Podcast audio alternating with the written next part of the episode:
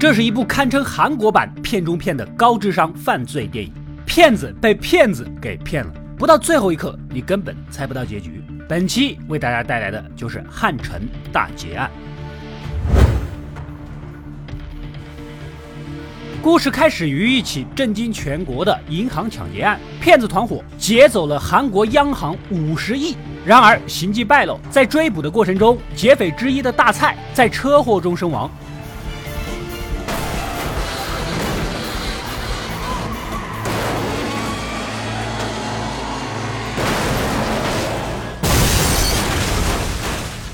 还有一个倒霉蛋，外号大嘴的被当场逮捕。这五人团伙中剩下的三个人不知去向。负责此案的金警官开始接手调查这桩大劫案啊。首先叫来了我们的男主小蔡，听名字也就知道了啊。车祸中死去的大蔡就是他的亲哥。可是男主是个性格敦厚、不善交际的小说作家，开了间书店，把这知道的事情呢一五一十的全都交代了。原来他哥大蔡是个以诈骗为生的惯犯。看不上弟弟买书，小蔡也看不惯哥哥到处行骗，两个人也不是很经常见面。最后一次见面的时候呢，是两个月前，大蔡刚出狱，随口提到说自己有一个计划，如果成功可以捞到一大笔钱。男主呢也就知道这些了，显然计划指的就是抢劫银行这件事儿。根据挖掘到的线索，这个案子很可能是由一个叫老白的江湖大佬主导的。于是乎，警方叫来了他的情人，我们的女主阿金。他也是个老江湖骗子了，身上有案子，但是证据不足，无法定罪。没想到来到警局，也就第一次见到了小蔡。야소인기저대라지게사람쳐다보는고라지마라저거이최창이알지최창이형님이다原来呀，女主表面上是老白的情人，但背后也跟大蔡搞到了一起。如果论喜欢，还是觉得大蔡更有魅力一点啊。女主也不把他这个弟弟当外人了，将大蔡这背后的故事也就告诉了男主。 时间回到数天前，大蔡出狱后呢，托了个中间人，将自己抢劫央行五十亿的计划告诉了老白。老白是个谨慎的人，一年不开张，开张吃十年。看完计划觉得有点意思啊，但是还想知道具体一点的，于是乎约个时间见面，是吧？这天大蔡就登门造访了，老白呢又不在家，这不就开始撩女主了吗？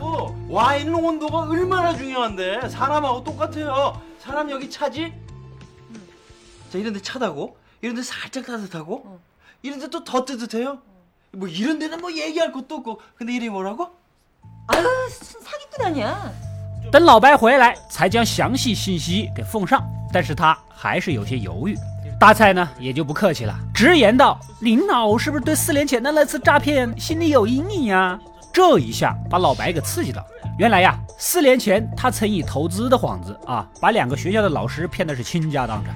没想到其中一个数学老师自杀了，另一个语文老师失踪，这个事情差点害他进去啊！幸好警局里面内部有人帮忙，所以老白才会犹豫。但是这个计划相当的有搞头，五十亿花得猴年马月，顶不住诱惑，他还是决定出山。不仅如此，计划也很复杂，还要召集他曾经的几个最佳搭档。时间回到现在，不是还有一个被现场抓获的外号大嘴的个劫犯吗？啊，他在逃跑途中被车给撞了，至今呢在医院里养病。为了逼他说出同伙，警察略施巧计啊。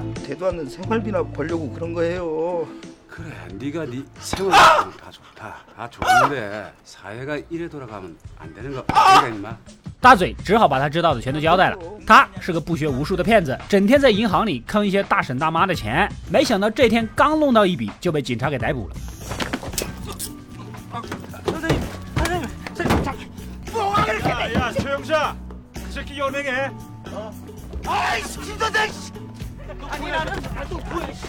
原来呀是已经携手合作的老白和大菜装的要实施这次抢劫计划就必须凑齐五个人大嘴是老白多年的搭档，十分的信任。另外还有两个人，分别是专骗女人的暴力渣男。他故意在酒吧遗落伪造的学历、身份信息等等资料啊，让对方捡到，然后再谎称是一流大学毕业，事业有成，才华横溢，经常出国，反正就是骗财骗色啊。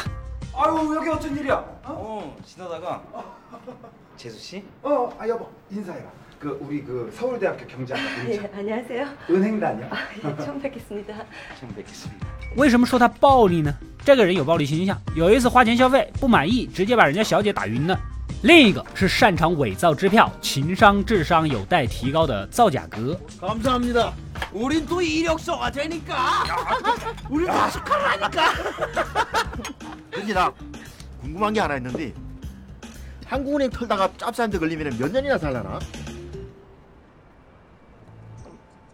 时间回到现在啊，大嘴话还没说完，突然毒瘾发作，浑身抽搐，没办法，今天暂时收工了。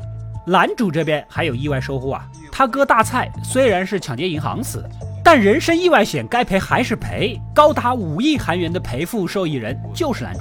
保险公司那边确认好一切后呢，直接让他去银行提款。我就说这韩国真的很堕落啊！保险业你这么玩，你怎么挣钱呢？啊！派一队保险员过去，从别人出生开始翻老底。但凡有一条跟合同上不符，或者说是可以模糊理解的，就是不赔，业绩不就上去了吗？要面子怎么赚 W 呢？大家说我说的对不对啊？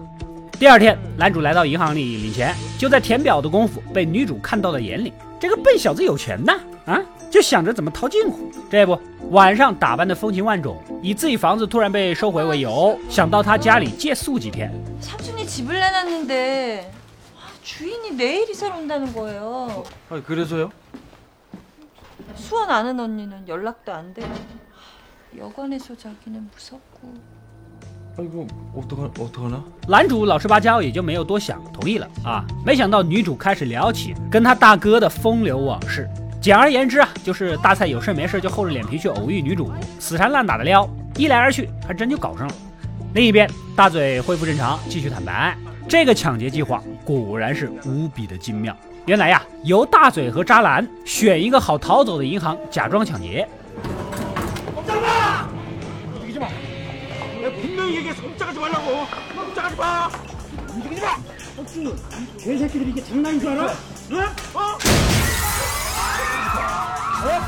내가 분명히 얘기해서 꼼짝하지 말라고 꼼짝하지 마 움직이지 마 개새끼들이 이게 장난인 줄 알아? 응? 어? 其实就是故意制造事端，银行必然报警。接着这重头戏就来了，老白和大蔡以及造假哥西装款款的，挂着工牌，伪装成银行安保科的高级人员来调查支票是否安全。 상부에 보고는 해야 되겠지만 피해액이 없어서 뭐 그렇게 걱정하실 일은 아닐 것 같습니다. 其实就是趁此机会将这批支票的细节拍下来回去伪造的，因为这批支票啊非常的特殊，是韩国央行专门用于借给各个银行的应急性款项，年底才会集中清算，所以只要成功，等发现的时候，他们早就远走高飞了。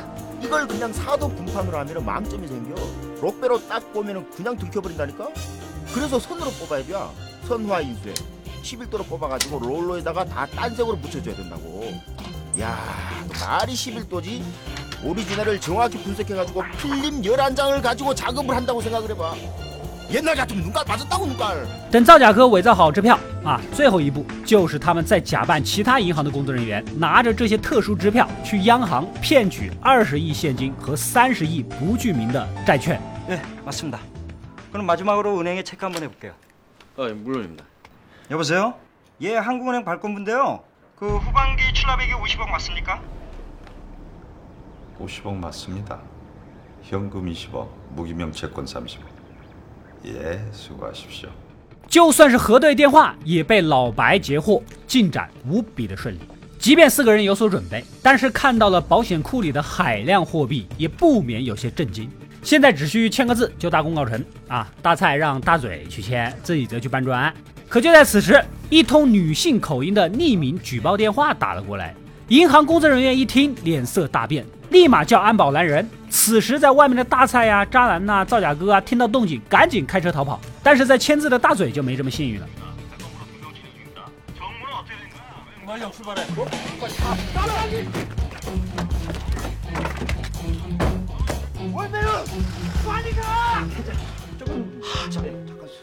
말량 출발해. 숨좀 쉬고 아왜 그러세요?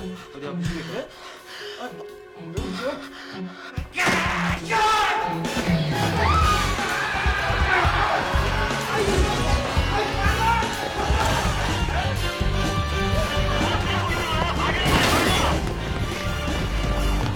最终被一辆车撞倒在地。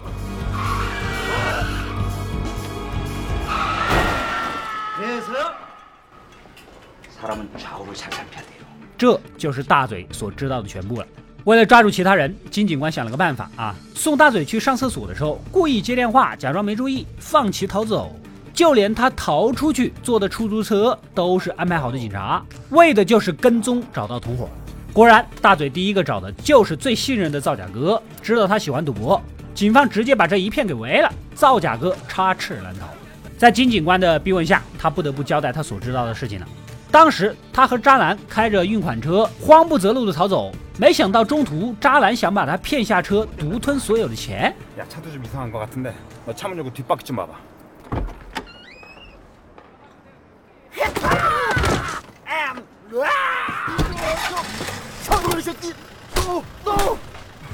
造假哥赶紧冲上去纠缠，只不过智商还是低了。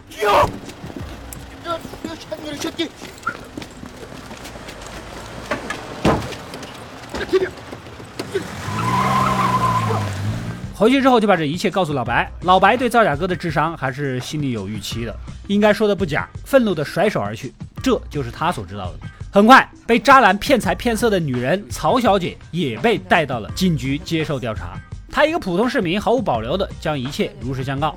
原来呀，有其他的女人打电话给他，将渣男的骗子身份给揭穿了，并透露了渣男的藏身地点。曹小姐气得过去理论，渣男也就直接摊牌了。那就不可惜被见。나이를서른둘이나처먹은년이나이런뻥으로살나그래도나사랑했던말거짓말은아니었지야내가너랑빠리때눈뜨고한적니좋아너 이나 처먹은 년이 나이랑 뻥으로 살았나 씨. 그래도 나 사랑했단 말은 거짓말은 아니었지. 야 내가 너랑 빠구리 뜰 때 눈 뜨고 한 적 있니? 좋아. 너 내가 사기당한 거 아는데 형식 씨, 나 다시 시작할 수 있어요? 아 뭘 다시 시작해 뭘 뭘 시작 两人说破脸，渣男也不演了，老拳相向，最终失去理智的曹小姐一筷子将其插死。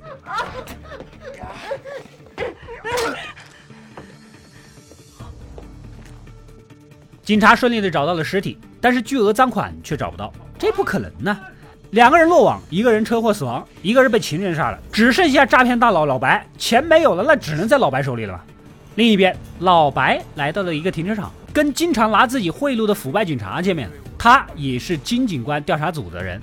老白很委屈，他是真的没拿钱啊！腐败警察按要求带来了大蔡车祸前后的监控视频，以及附近丢失尸体的报警信息。没想到，在银行劫案发生的几天前，附近确实有一具死尸被盗了。回到家看完录像，老白证实了自己的猜测。大蔡无缘无故的进隧道，出来的时候车辆失控，所以他推测大蔡调换的尸体炸死，其实人还活着，而且是他谋划了这一切。来到了事故现场查看，果然在这里发现了异样，里面有个隧道啊，隧道上有个门儿，小路上呢还有两个不同大小的脚印，显然是两个人作案。瞬间就想起大蔡还有一个弟弟，也许就是帮手。可是跟踪观察了男主这么几天呢，发现这个弟弟稀松平常。就是个开书店的，没有任何问题啊啊，也没有见到大蔡的身影。回想起大蔡之前曾提到过，干完这票之后，他就金盆洗手，要回老家买块地，盖个度假旅馆，立马前往这个海边小镇调查，拿着照片四处走访。没想到在一家餐馆里找到了大蔡的初恋，一番逼问之下，发现了一个惊天大秘密。 장혁이 어딨어? 사람이 그러는 거 아니에요, 아저씨. 창 오빠 4년 전에 죽은 사람인데 누가 뭘 봐요?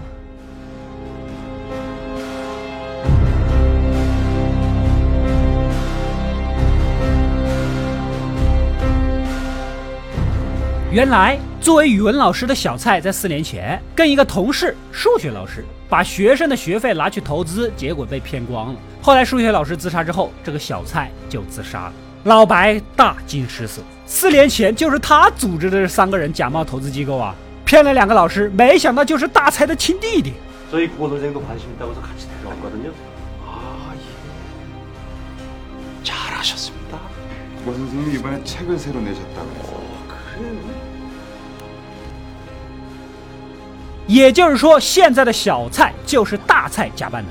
就在劫案发生的时候，大蔡独自开着车进入隧道，跟整容医生合力把偷来的新鲜死尸代替自己，卡住车，从而造成的车祸。现场的两个不同脚印就是那么时候留下来的。接着直接整容，把脸做成弟弟的样子。而给银行打举报电话的，以及告知曹小姐渣男信息的女人，其实就是整容医生的女助理，照着稿子无情念词儿而已。之后，大蔡举手投足间模仿弟弟的样子，甚至于连跟他有过深入浅出交流的女主也没有发现什么不同。原来这一切就是为了报复自己而下的一盘大棋呀！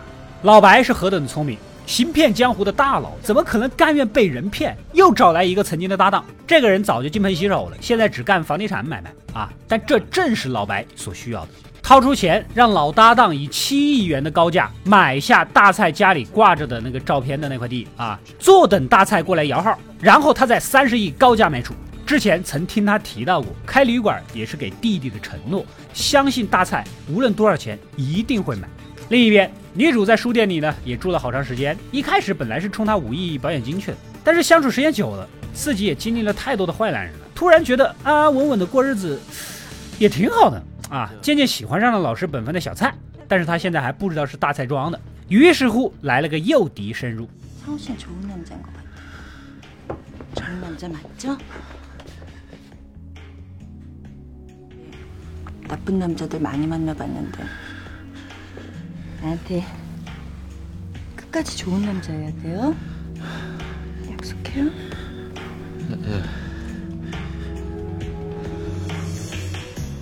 两人干柴烈火的一晚啊，隔天他无意间看到冰箱的便条，觉得字迹有些熟悉，拿出大蔡以前的笔记一对比，竟然完全一样，直接就崩溃了。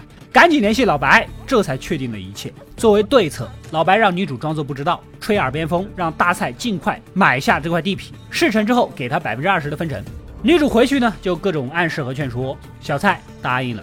跟老白的地产商见面，这个地产商呢虽然金盆洗手了，但是业务能力还是没有丢的，各种造假的手续全都准备齐全。什么马上要入驻好几个高新大企业啊，什么跨海大桥、旅游区的规划已经出了啊，几年就能建成，小学、初中、高中、大学什么都有，还有什么万达呀、新天地、恒隆啊、万象城之类的即将拔地而起，反正就是现在不上车，永远上不了车啊。这地皮三十一卖你，你买不了吃亏，买不了上当，甚至这个地产商还搞了几个来竞争的托儿。这种招数，反正大家也不陌生，随便去个售楼部就能看到，是吧？当天两人谈了很久，银行已经关门了，小蔡还是答应了，但要求明天再来付款。隔天，就在老白以为大功告成，准备开香槟庆祝的时候，小蔡决定摊牌了。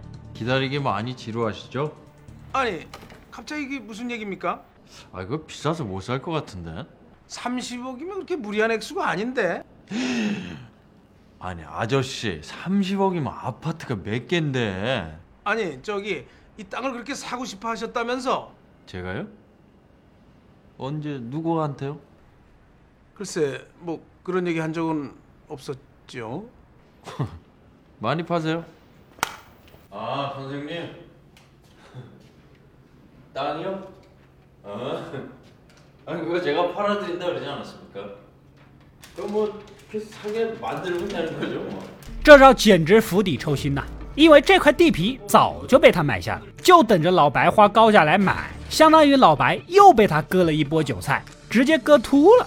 这也把老白给整破防了，拿着枪冲到书店，守株待兔，等待大蔡回家。没过多久，大蔡回来了，可是他一点都不慌张，甚至还嘲讽了几句。 왜 이러시나 선수끼리 이런 거 들고 다니면 당신 진 거야 이건 사기꾼이 아니고 사냥 然后双手就被铐住啊！没过多久，金警官带着手下找上门来，八成也是大蔡提前叫来的。老白让女主下去应付，女主是一个搞诈骗的，但不是歹徒啊！眼看老白要玩命，肯定不想掺和，直接暗示金警官 경찰이면 다야? 왜 이 밤중에 남의 집에 함부로 들어오고 그래요? 빨리 나가요. 저거 말하는 거 보라 저거 씨. 알았다 이영서야 우리 가자 待冲进屋子，两人都不见了。原来呀，老白挟持大蔡来取五十亿赃款，没想到大蔡直接从桥下掏出了枪。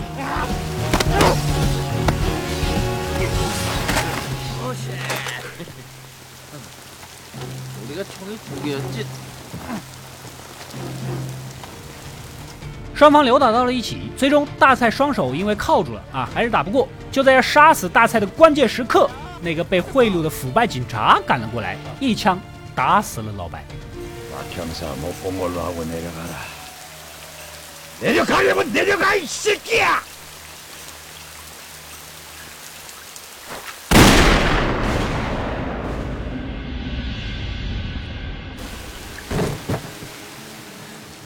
这么多年来总是威胁他提供非法情报，他早就想摆脱老白的控制了。眼下五个罪犯不是被捕就是死亡，虽然五十亿仍下落不明，但总算可以结案了。金警官一直从来都不怀疑小蔡的原因，就在于他也是小蔡的书迷。就在拿书的时候呢，背后露出了巨款。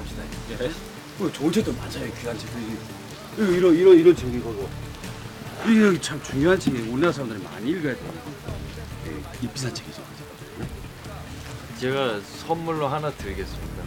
故事的最后，唯一知道男主底细的两个人都没有把秘密给泄露出来。腐败警察因为涉及到自己跟老白的勾结，不可能自爆，而男主也不亏待他，给了他一箱沉甸甸的赃款，承诺从此以后两人永不相见。这个条件对于一个腐败警察来说是最佳结果。而第二个知情者女主，她已经深深的爱上了这个智商超群的男人，两人双宿双栖， 而且做好了结婚的准备，所以这次要骗一个卖珠宝的大冤种。 좀 불러두면 귀한 거라 가격이 좀 다이아보다 비싼데 1억에서 1억 5천 정도. 아, 뭐 가격은 상관없고요. 그런데 저 사장님 건강이 굉장히 안 좋으시네요, 그렇죠? 뭐 네, 한번 해보실까요? 네? 네. 아, 난 고대 다닐 때 우리 룸메이트가 한의학 전공했죠. 고대 나오셨어요?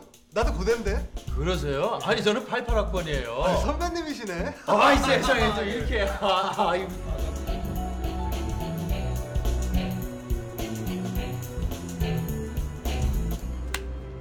故事到这里呢也就结束了。很多人肯定不解，大蔡是如何知道银行里面这么多细节的？哎，你别忘了，他进了牢房，里面有不少抢劫的，个个都是人才，从他们口中综合得出这些信息是非常有可能的。 但是呢，导演没有表现出来，有点可惜啊。汉城大劫案的风格有点像黑色幽默和犯罪电影的综合，但并不是故意综合，我认为是想幽默，但是没有够着边儿。演技是极尽夸张，甚至可以用浮夸来形容，比常规韩国电影里的夸张更甚。关于情节上，在我看来，题材非常之有趣，结尾也是出其不意，是个非常好的剧本。但如果你看过原片，就会有点懵，因为它插叙倒叙的方式有点过于乱了，回也乱入。插叙倒叙呢，在电影里是非常常见的，但是乱中有序。